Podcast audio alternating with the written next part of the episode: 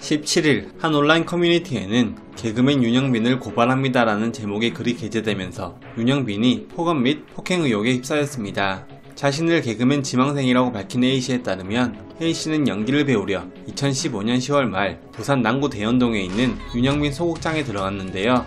A씨는 음향 업무를 하며 연기에 대한 꿈을 꿨지만 새로운 사람이 들어와도 자신은 음향, 조명 같은 잡일만 했다고 주장했습니다. 억울함의 A씨는 윤영빈과 다른 개그맨들에게 직접 왜 새로 들어온 사람들은 공연시켜주고 내겐 음향과 잡일만 시키냐고 물었지만 이들은 모두 명확한 이유를 말하지 않고 둘러대기 바빴으며 당시 19살이던 A씨를 성인 여러 명이 단체로 무시하는 것은 물론 폭언과 폭행을 일삼고 폭언의 내용 중에는 죽일 수도 있다.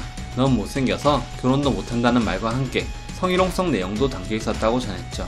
그는 다른 지망생은 물론 한 배우에게도 폭행을 당했다고 말했으며 후유증으로 4년이 지난 지금까지도 한쪽 귀가 잘 들리지 않는 증상을 겪고 있다고 털어놨습니다.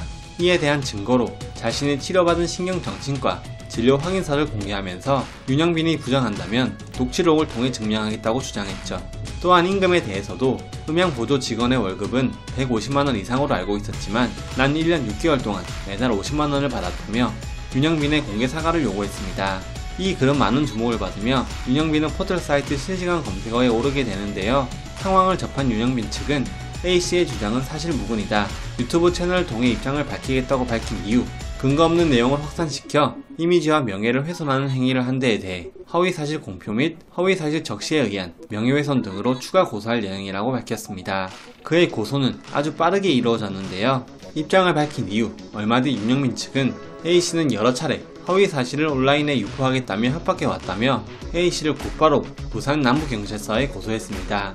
부산 남부경찰서는 이 사건을 형사과에 배당해 협박 등 혐의로 A씨에 대한 수사를 진행한다고 밝혔으며 혐의는 협박이지만 사건 배당 단계여서 현재 수사 진행 상황은 없다고 밝혔죠.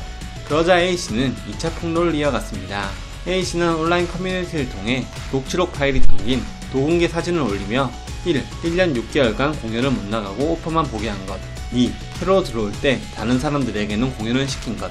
괴롭힘을 당할 때마다 신고했지만 윤영빈은 네가 참아라. 어리니까 그런 거다라며 이를 덮으려 한 것. 3. 임금을 요구하자 전화와 문자, 카톡에 답을 하지 않고 피한 것. 이 전부 모두 전화통화 녹취록, 카톡 내용으로 증명할 수 있다고 했습니다. 이어 오늘 오후 3시 20분경 전화 한 통이 왔다. 윤영빈 씨가 고소하였으니 출석을 하라고 했다. 내용을 들어보니 임금 요구에 대한 공갈 협박으로 고소를 넣은 것 같다고 밝히며 윤영빈이 부정할 때 녹취록을 경찰이 아닌 유튜브를 통해 올리겠다. 제가 구속된다면 제 친구에게 올려달라고 자료를 넘기며 부탁해뒀다라고 적었습니다. 마지막으로 이 모든 내용은 100% 사실이라고 했죠. 하지만 아직 녹취록, 카카오톡 내용이 공개되지 않았고 윤영민 측에서도 허위 사실이라고 반박한 만큼 아직 무엇이 진실인지는 밝혀지지 않은 상태입니다. 과연 이 폭로의 끝은 어떻게 될지 대중들의 관심이 모아지고 있습니다.